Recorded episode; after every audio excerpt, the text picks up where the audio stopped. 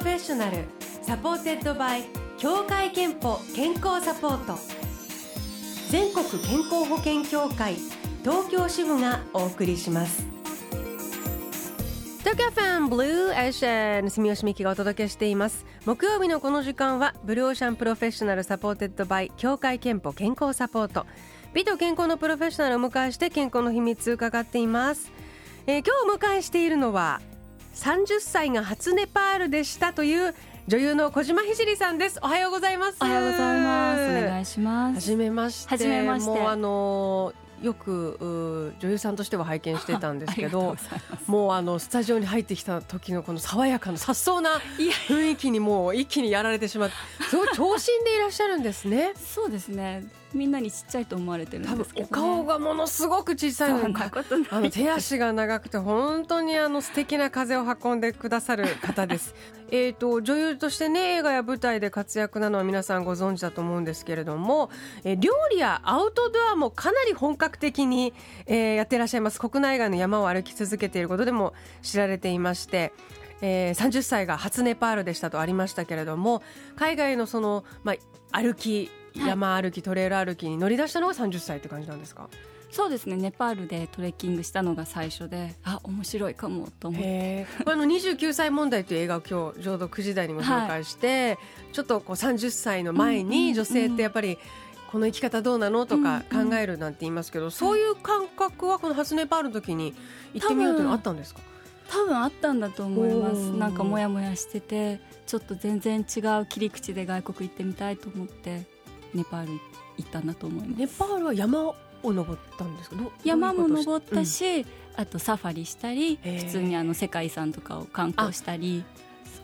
する中で、ちょっと面白い面白かったなと思って、えー、で、あのー、その後いろいろと歩かれて、えー、海外の山にまつわるエピソードがまとまっています。最新エッセイ「野生のベリージャム」えー、というあのご本出されています。あのネパールが山に興味を持ったきっかけというより国内外国内も歩いてらっしゃるので、うん、山に興味を持ったきっかけは別にあるんですか？あでもやっぱり山に興味を持ったのもネパールの旅が最初でで多分あのちっちゃい時に家族で山行ったりはしてたと思うんですけど、えー、大人になってからは自分で行こうとは思ってなかったので、えー、もこの小島聖さんの聖というお名前は、うん、南アルプスの聖岳から付けられたと伺ったんですけど。そうなんです。なんか両親がつけてくれた。ご両親も山好き？父がそう山好きで登ってたみたいですね。そうするとなんかちょっとこう時を超えてというか経てなんかやっぱり私の中にも父がいるみたいな、ね恐ろしいというのもですね、あの、そ、そんじょそからのね、山歩き好きじゃないんですよ。この野生のベリージャムを読むととてもよくわかるんですが、この野生のベリージャム、ネパール、アラスカ、えー、の山歩きアウトドアの様子など綴られてますが、中でも印象的なのが、アメリカ、ヨセミテ国立公園のジョン・ミュアトレールという、まあ、トレールのお話なんですけれども、はい、このヨセミテ国立公園ジョン・ミュア・トレイルっていうのは、うん、こうアウトドア好きのなあい皆さんの間ではすごい有名なトレイルなんですか？結構そうだと思います。有名なトレイルだと思います。ジョン・ミュアさんっていう自然保護の父って呼ばれている方がいてその人が見つけた道なんですけど。今も歩かれている、うん、まあ、いろんな方が歩かれているんですけど340キロ。超300もうすごいですよね。340キロ。歩くんですもんねこれをね。しかもその平らなただ340キロじゃないそうですね、えー、起伏は結構あります、ね、川を渡りとか。砂利もあり森もありみたいな、まあ、その中を歩くんですけどそこを小島さんは、うん、えー、5年くらい前ですかねこれはね。そうですね。に20日間かけて、うん、えー、歩き通しました、はい、その様子が、えー、つぶさにあの記録されています。もう食べたものとか歩いた距離とか、はい、その日の体調などもあの全部記録されているんですけれども。はいすごいですね。これ読む読むだけでちょっと 疲れます、ね、自分がそうあのなんかこう追体験しすぎちゃって。あの途中で股関節が痛くなったりするんですけども 痛そうとか腰痛くて歩けないよこんなにみたいな共感したりなんですけど、うん、やっぱり今思い出しても強烈な体験でした。うん。でもすっごく楽しかったです。これえっ、ー、とアメリカに住んでらっしゃる女性のお友達とと一緒に2人で。人でそうずっと歩いて。でえっ、ー、とトレイルに行くというのは、うん。あのまあ、アウトドアしてることは方はもう皆さんお詳しいと思いますけど、はい、基本的に衣食住を持って歩くってことですね。自分の背中に背負ってその中で完結した生活を送るっていう。テントとか、まあ、最低限の着替えとか食事と。あの洗面手洗いとかそういうまあ必要な生活用品と、はい、あと食事。食事と、うん、なんか一番とりあえず最重2 0キロ。そうですね。でそこからちょっと減ったり増え、まあ、ちょっと減るけど10日目ぐらいにまた後半の10日分の食事をレポしてるんですね。すごいですよね。その郵送っていうかそこに送るんですね。間のそうそう。キャビンのところに。そう。だから。また2 0キロ。すごい、ね、これよくしようとまず思いましたよね。本当ですよね。でも今でもまたしたいなって思います。そうですか。そのぐらい気持ちいい。そうか東京名古屋ぐらい。340キロそんなにあるんだ。な何がそのもう一回したいなと思うぐらい良かったですか？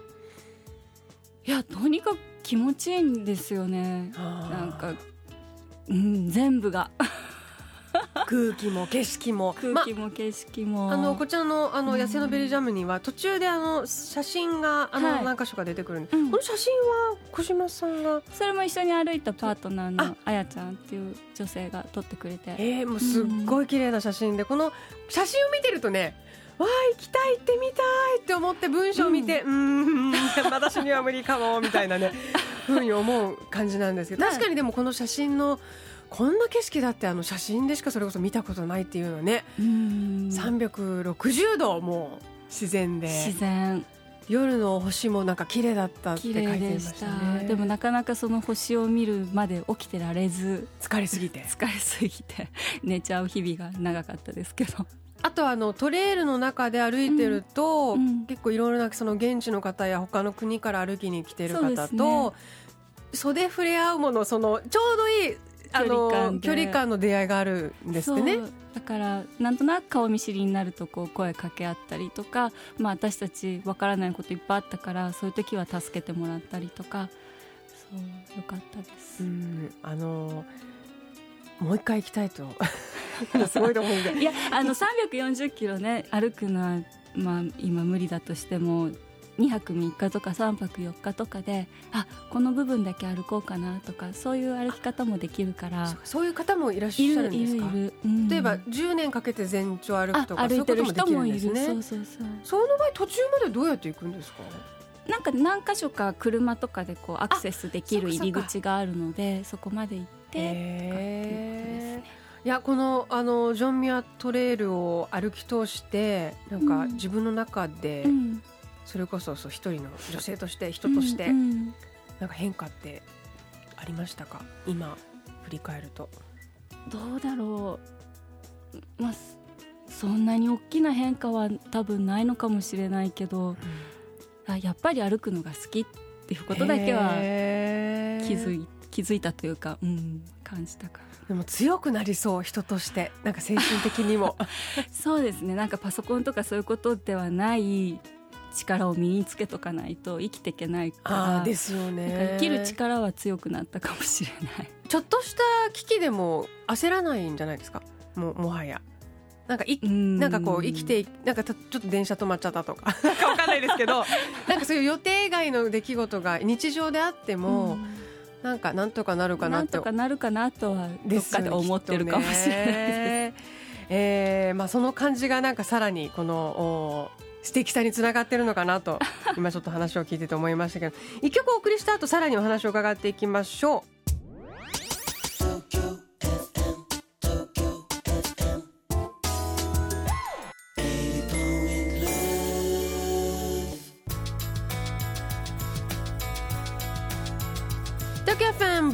エーシャン住吉美希がお送りしています。今日はスタジオに女優の小島聖さんをお迎えして、えー、山歩きの話を前半伺ったんですけれどもその山歩き海外での山歩きのエピソードを中心に集めたエッセイ野生のベリージャム、えー、お出しになっています。そこにはですねなんかこう山レシピも盛りだくさんで後半はその健康元気の秘密などを伺っていきたいんですけどあの山そんな大変なトレイルとは思えないぐらい写真だけ見てるとものすごい美味しそうなんですけどね。あのカレーえーと、乾燥野菜を使ったカレーとか、はい、あとオムライスっていうのを作ってて、うん、すんごいこれが写真では普通に今た今日食べたい 山歩いてないけど食べたいぐらいに街でも選びたいぐらい美味しそうで。あよかった。そうでももう生の野菜とかね卵は持っていけないから全部乾燥したものとか、うん、卵もフリーズドライの全卵の粉とかが売ってるのでそういうものを水だったりで溶いて作る。すごくそれはだから考えて計算してもちろんだからちょっとでも持ってくものを増やすこうイコール5グラム背中に増えるんですよね。そうそう背中に増えるっていう。いやあのこういうお料理山レシピとかお料理、はい、スローフードについてはいろいろとあの勉強されてきたんですか？いやあのもともと料理が好きで日々料理をしているので、はい、山に行く時期の近くになるとスーパーとか行ってあこの軽い食材使えそうとかそういう目線で食材選んだりまあ昔マクロビの勉強をちょっと真面目にしてたのでそういう意味ではそうそんな時間も過ごしてはきてたんですけど今はもういろんなものを楽しく食べてます。あ今それ食事でそれこそ日頃に、その健康のために食事で工夫してることとか、気をつけてることってどんなことですか？あんまりないんですけど。そうなんですね。じゃあその今はマクロビとかもそんなにもう厳しく食べたければ玄米食べるしでも食べたければ白米食べるしあんまり厳しくはやってない。甘いものも食べるし。もしかしたらその厳しくやりすぎないっていうのがまあ、心身ともに健康のそうかもしれないです、ね、なのかもしれませんね。うん、他になんか体力、まあ、体力作りっていうかっていうのはまあ目的があってになっちゃいますけど普段のなんか体の、あの、はい、肉体の健康を保つためというか体作りとか。それはもうね 18, 18ぐらいからずっとジョギジョギングが日課になっていてそうなん、ね、毎日ではないんですけど、ええ1日おきとか2日おきに走る。どのくらい走るんですか？距離だと5キロぐらいとか。もうそんな無理せずに。あじゃあそちらも無理せずに。そうそうそう。へえじゃしないと気持ち悪い、ね、気持ち悪いですね。そう。汗がたまなんか不純物が溜まってくる感じがして。走りたくなる。あとは発声を呼吸をずっと続けてるのでそれも意外と健康につながってるかもしれない。それは呼吸法発声を習ってるけど結果呼吸法というか。なるほど、うん、まだ声を出すとか話す歌うって実はすごく体にね体が活性してそういいんですよね。いやでもすごい素敵。何事もやっぱ自然体でいらっしゃるんですね。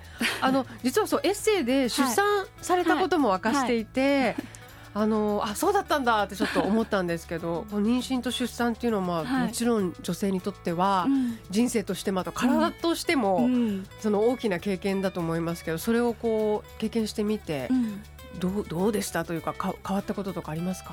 発見したこと。出産はもう一回してもいいなって思う。え。ー、それどどういうなんとも言えない恍惚なというかもちろん痛いかったし痛みはすごいし叫びもすごかったんですけどなんかその後のふわっとした気持ちが忘れられないというか。そういうのあんまり初めて聞いたかも。そのまでその要は子供を持つといいねとか、うん、あの痛い痛いけどいいねとかだけどその出産そのものの行為ももう一回体験してその前後妊娠生活とかその生まれてからの生活はさておいて もう本当にその出産っていうものは、うん、好きでした。やっぱり聖岳なんです聖岳さんが。もうなんかいや山の神様のように見えてきた。えあの体にはでもすごいそう自然体で気をつけていらっしゃると思いますけれども、はい、体と向き合う健康診断には行っていらっしゃいますか？行ってたんですけどちょっと出産を機にちょっとお休みになってしまったのでまた行きたいなとは思ってます。えー、では最後に小島聖さんの健康の秘密を伺いたいと思いますが何が出てくるんだろう。健康の秘密はまるまるですでお願いします。はい。健康の秘密は歩くことですかな。歩くことです。いただきました。えということはそのジョギング以外にも日常でその山にあまり行ってない時でも,、もそう今ジョギングもなかなか時間を見つけるのが大変なのでもう散歩の時にちょっと距離長く歩くとか子供にベビーカーで付き合ってもらいながら一駅分多く歩くとか。なるほど。それだけでもやっぱり変わるってことですね、うん、体がね。はいえー、ということでこのコーナーではあなたの健康の秘密や健康でいるための秘訣も募集しています。毎週1名様にクオカード3000円分をプレゼント。ブロシャのホームページへのメッセージフォームからお送りください。ご応募お待ちしています。えー、小島ひじりさんの最新エッセイ「野生のベリージャム」は制限者から発売中です。あと小島さんのオフィシャルブログもありますのでぜひこちらもチェックしてみてください。ブロシャのサイトにもリンク貼っておきますね。ということで今日は小島ひじりさんをお迎えしました。どうもありがとうございました。ありがとうございました。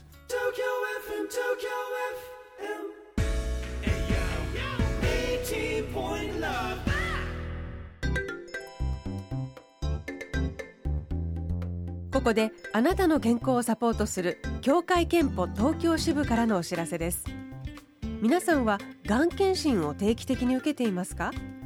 多くのがんは初期にはあまり症状が出ませんだからこそ症状のない早期のうちに発見すれば早期治療が目指せるんです。